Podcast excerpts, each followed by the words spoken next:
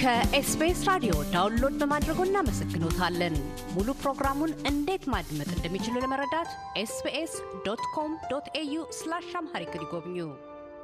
የዛሬው የቃለ ምልልስ ተጋባዦቻችን ፕሮፌሰር ዶክተር ፍስሐ ጽዮን መንግስቱና ዶክተር ቃለ ወንጌል ምናለ ናቸው። ፕሮፌሰር ዶክተር ፍስሐ ጽዮን መንግስቱ በቀዳማዊ ኃይለሥላሴ ዘመነ መንግስት በገንዘብ ሚኒስቴር የሕዝብ ፖሊሲ የሕግና ግብር አማካሪ ሆነው አገልግለዋል። በመቀሌ ዩኒቨርሲቲ የግብርና መዋለ ንዋይ ዋና አስተባባሪ ሆነው ሰርተዋል። በተለያዩ ዓለም አቀፍ ድርጅቶችም በሙያቸው በከፍተኛ የኃላፊነት ደረጃ ያገለገሉ ሲሆን በአሁኑ ወቅት የአፍሮ ግሎባል የምክር አገልግሎት ዋና ሥራ አስፈጻሚና የአፍሪካ ቀንድ ዓለም አቀፍ ማዕከል መስራች አባል ናቸው።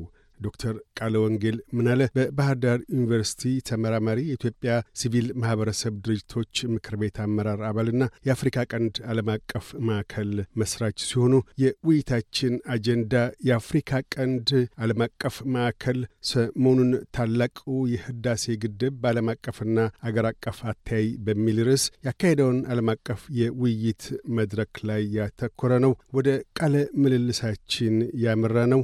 የአፍሪካ ቀንድ ዓለም አቀፍ ማዕከልን መመስረት ለምን አስፈለገ? ዓላማና ዋነኛ ተልእኮው ምንድን ነው? በሚል ነው። በቀዳሚነት ምላሹን የሰጡን ፕሮፌሰር ዶክተር ፍስሐ ጽዮን ናቸው። እንዲህ ይላሉ። ይህን እድል ስለተሰጠኝ እጅግ በጣም አመሰግናለሁ።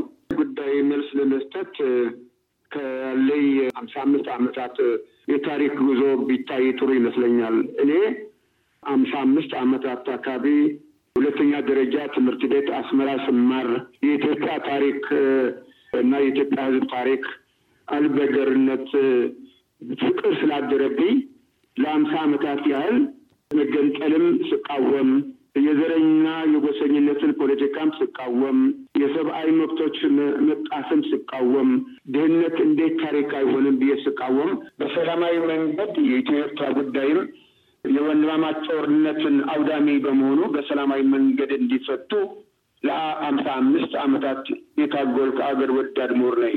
እያንዳንዱ ኢትዮጵያዊ ዳቦ ጠግቦ እንዲያደር፣ ነጻ ሕክምና እንዲያገኝ፣ ነጻ ትምህርት ወይም ጥራት ያለው ትምህርት እንዲያገኝ፣ ንጹህ ውሃ እንዲጠጣ፣ መሰረታዊ ፍላጎቶቹ እንዲሟሉ፣ ወጣቱ ስራ እንዲያገኝ፣ በአጠቃላይ በሰላማዊ መንገድ ለአምሳ አምስት ዓመታት የታገል በሰላማዊ መንገድ የታገልኩ ቮክስዋገን የምነዳ አምሳ ዓመት ያደረገች መኪና ምነዳ እስካላለፈው ቅርብ ጊዜ ድረስ የራሴ ቤት እንኳን ያልነበረኝ አሁን ግን በጣም መወዳት ልጄና ወንድሜ እህቴ አምሳ አምስት ዓመት ታግለህ መንግስትም ሆነ ህዝቡ የሰራል ቤት እንኳን የሌለ ብለው ቤት እየሰሩልኝ ነው።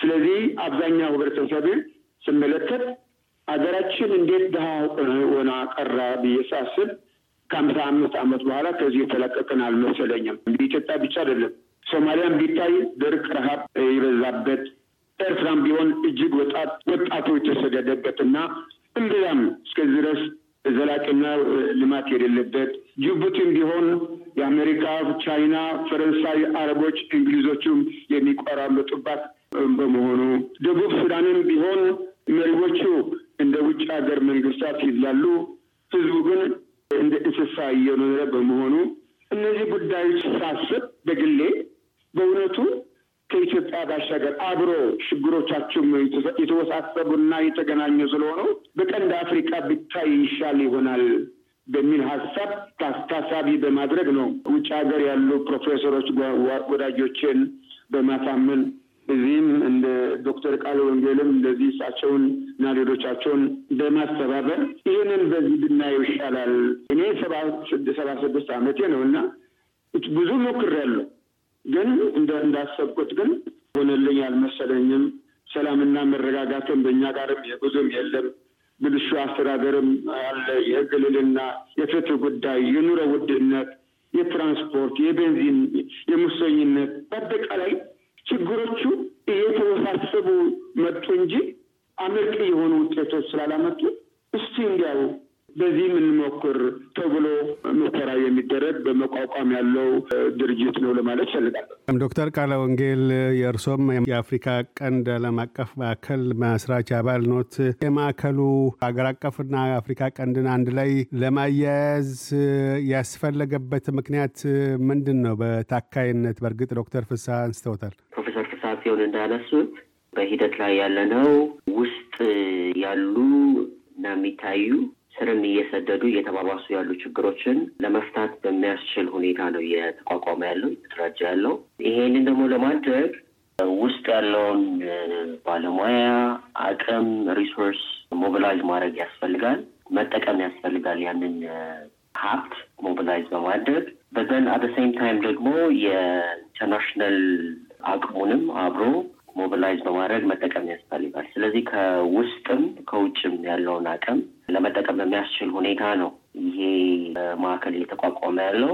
so ከውስጥ ቀጠናው ላይ ያሉ ባለሙያዎች የሚሳተፉበት ይሆናል። ነገር ግን ቀጠናው ላይ ጥናት ያላቸው ተሞክሮ ያላቸው ሰፊ ሆነ የ field ስራ ሰርተው የተለያዩ የጥናት ውጤቶችን ያወጡ ያበረከቱ ቀጠናው ላይ ባሉ የተለያዩ ዘርፎች ላይ የተመራመሩ ባለሙያዎች ሁሉ የሚሳተፉበት ማዕከል ነው የሚሆነው ማለት ነው። ስለዚህ በባለሙያ ደረጃ ከውስጥም ከውጭም international center ይሆናል። በተጨማሪ ደግሞ resource ን ተቋሙ ስራውን ለመስራት በሚሞክርበት ጊዜ እንደሚታወቀው resource ም ያስፈልገዋል እና ያንን resource ም mobilize ከማድረግ አኳያ በውስጥም በውጭም ያለውን አቅም mobilize ማድረግ ያስፈልጋል። በሶስተኛ ደረጃ አሁን ቀጠናው ላይ የሚታዩ ችግሮችም ከዚህ ከዓለም አቀፋዊ እና geopolitical ሁኔታ ጋር የተገናኙ ናቸው። ስለዚህ ቀጠናው ላይ ያሉ እና የሚስተዋሉ ችግሮችንም ለመፍታት global የሆነ lens ም outlook ም ያስፈልገናል እና ከዛም አንጻር ነው የውስጥ ብቻ የሚባል ችግር ለማስቀመጥ አሁን ባለንበት ሁኔታ እና ነባራዊ ሁኔታ የሚያስቸግር ስለሆነ እና ተወራራሽ ስለሆኑ እዚህ ቀጠናው አካባቢ ላይ የምናያቸው ችግሮች ያንንም ከመፍታት አኳያ ከውስጥም ከውጭም እየተመለከቱ በዛ ላይ መስራት ስለሚያስፈልግ ነው። የ International Center for Horn of Africa በዚህ መንገድ በዚህ አተያይ የተደራጀ የተዋቀረው ማለት ነው። ፕሮፌሰር ፍስሃ ጽዮን አሁን ዶክተር ቃለ ወንጌል እንዳነሱት በኢትዮጵያና በአፍሪካ በኩል የሚኖሩት ችግሮች ተወራራሾች ናቸው። ለዚህም ነው ይህንን የአፍሪካ ቀንድ ዓለም አቀፍ ማዕከልን ማቆም ያስፈለገን የሚል አተያይ ሰጥተዋል። በአፍሪካ ቀንድ ዓለም አቀፍ ማዕከል አተያይ ዋነኛ ችግሮች ወይም ደግሞ ተግዳሮቶች የሆኑ ለአፍሪካ ቀንድም ኢትዮጵያን አክሎ አስጊ የሚባሉ ወይም ዋነኛ የሚባሉ የቀጠናው ችግሮች ምንድን ናቸው? በእናንተ እይታ ምን አይነት ምላሾችንስ ለመስጠት ነው? ችግሮችን አጉልቶ ማሳየት አንድ መንገድ ሆኖ የመፍትሄ አማራጭንም እንዲሁ ማከል ግድ ስለሚል እናንተስ የመፍትሄ ምክረ ሀሳቦች መሰረታቸውን ያደረጉት ምን ላይ ነው? ቀደም ብዬ እንደገለጽኩት ከአምስት ዓመት በላይ በኋላ ይሄ በራሴ አንጻር እይታ ለመግለጽ ያህል ነው። ታግሎ ስለ ዲሞክራሲ፣ ስለ ሰብአዊ መብት ጉዳይ፣ ስለ ልማት፣ ስለ ብልጽግና እንዴት ይመጣ ይቺ ሀገር ለምሳሌ ኢትዮጵያ ድሀ መሆን የሌለባት ሀገር ድሀ ሆናለች። ይሄ ሁሉ ሰው የሚያውቀው ነው። ግን ለአንዳንዶቹ ደግሞ አልታይ ብላችሁ ነው እንጂ ሀገሪቷ ድሀ አይደለችም ብልጽግናም ተጎናጸፈች ነው ሊሉ ይችላሉ። ለአንዳንድ መሪዎቹ የሚታያቸው ብልጽግናው ብቻ ነው። እኛ ደግሞ ባለሙያዎቹ ደግሞ ነጻ አስተሳሰብ ያለን ወገናዊ ያልሆነ አስተያየት ያለን ጥናት የምናደርግ ሰዎች ደግሞ ለየት ባለመልክ ነው የምናየው ህብረተሰቡ ያለው ሁኔታ። ለምሳሌ ልግለጽ ሰላም መረጋጋት ብዙ የለም። ብልሹ አሰራር ከላይ እስከታች ነው ያለው። የህግ ልዕልና መኖር አለመኖር አስጊ ነው። ፍትህም ብዙም የለም ይባላል። የኑሮ ውድነቱ ህዝቡ በጣም ተማርረዋል። ትራንስፖርት ጭቅንቅንቅ እኛ በየቀኑ የምናየው ነው። የቤንዚን እጥረት አለ፣ ሙሰኝነት አለ፣ የህብረተሰቡ ሙፍት አይደለም። ትምህርት ጥራቱን ብዙም የለም።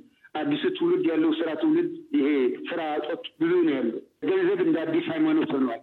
እነዚህ ውስብስብ ችግሮች በሀገራችን እንኳን ስንመለከታቸው ብዙ ውስብስብና ዳይቨርስ ችግሮች ናቸውና እስካሁን አልተፈቱም። በወረቀት ሊኖር ይችላል፣ ፕሮግራም ሊኖር ይችላል፣ በተግባር ግን የለምና እኛ ብንሰባሰብ ዶክተር ቃለ ወንጌል እንዳሉት ሙያ ብቻ በቂ አይደለም። አገር ወዳድ ሙያ ያላቸው ሰዎች ያስፈልጋሉ። አደርባየም በሆዱ የሚገዛ ምሁር አይደለም። ለህሊናው የሚገዛው ምሁር የሚፈለገው። ከፕሮፌሰር ዶክተር ፍስሐ ጽዮን መንግስቱና ከዶክተር ቃለ ወንጌል ምናለ ጋር ያካሄድነው ቃለ ምልልስ በዚሁ አልተቋጨም። በቀጣዩ የቃለ ምልልስ ክፍላችን የአፍሪካ ቀንድ ማዕከል ሰሞኑን ባዘጋጀው የውይይት መድረክ ላይ የኢትዮጵያውያንና የግብፅ የአባይ ወንዝ ተመራማሪዎች ያካሄዷቸውን ክርክሮችና የማዕከሉን የወደፊት ትልሞች አካተው ይናገራሉ። እያደመጡ የነበረው የ SBS አማርኛ ፕሮግራምን ነበር። የፕሮግራሙን ቀጥታ ስርጭት ሰኞና አርብ ምሽቶች ያድምጡ። እንዲሁም ድረገጻችንን በመጎብኘት on demand እና በ SBS Radio mobile app ማድመጥ ይችላሉ። ድረገጻችንን SBS dot com dot au Amharic ን ይጎብኙ።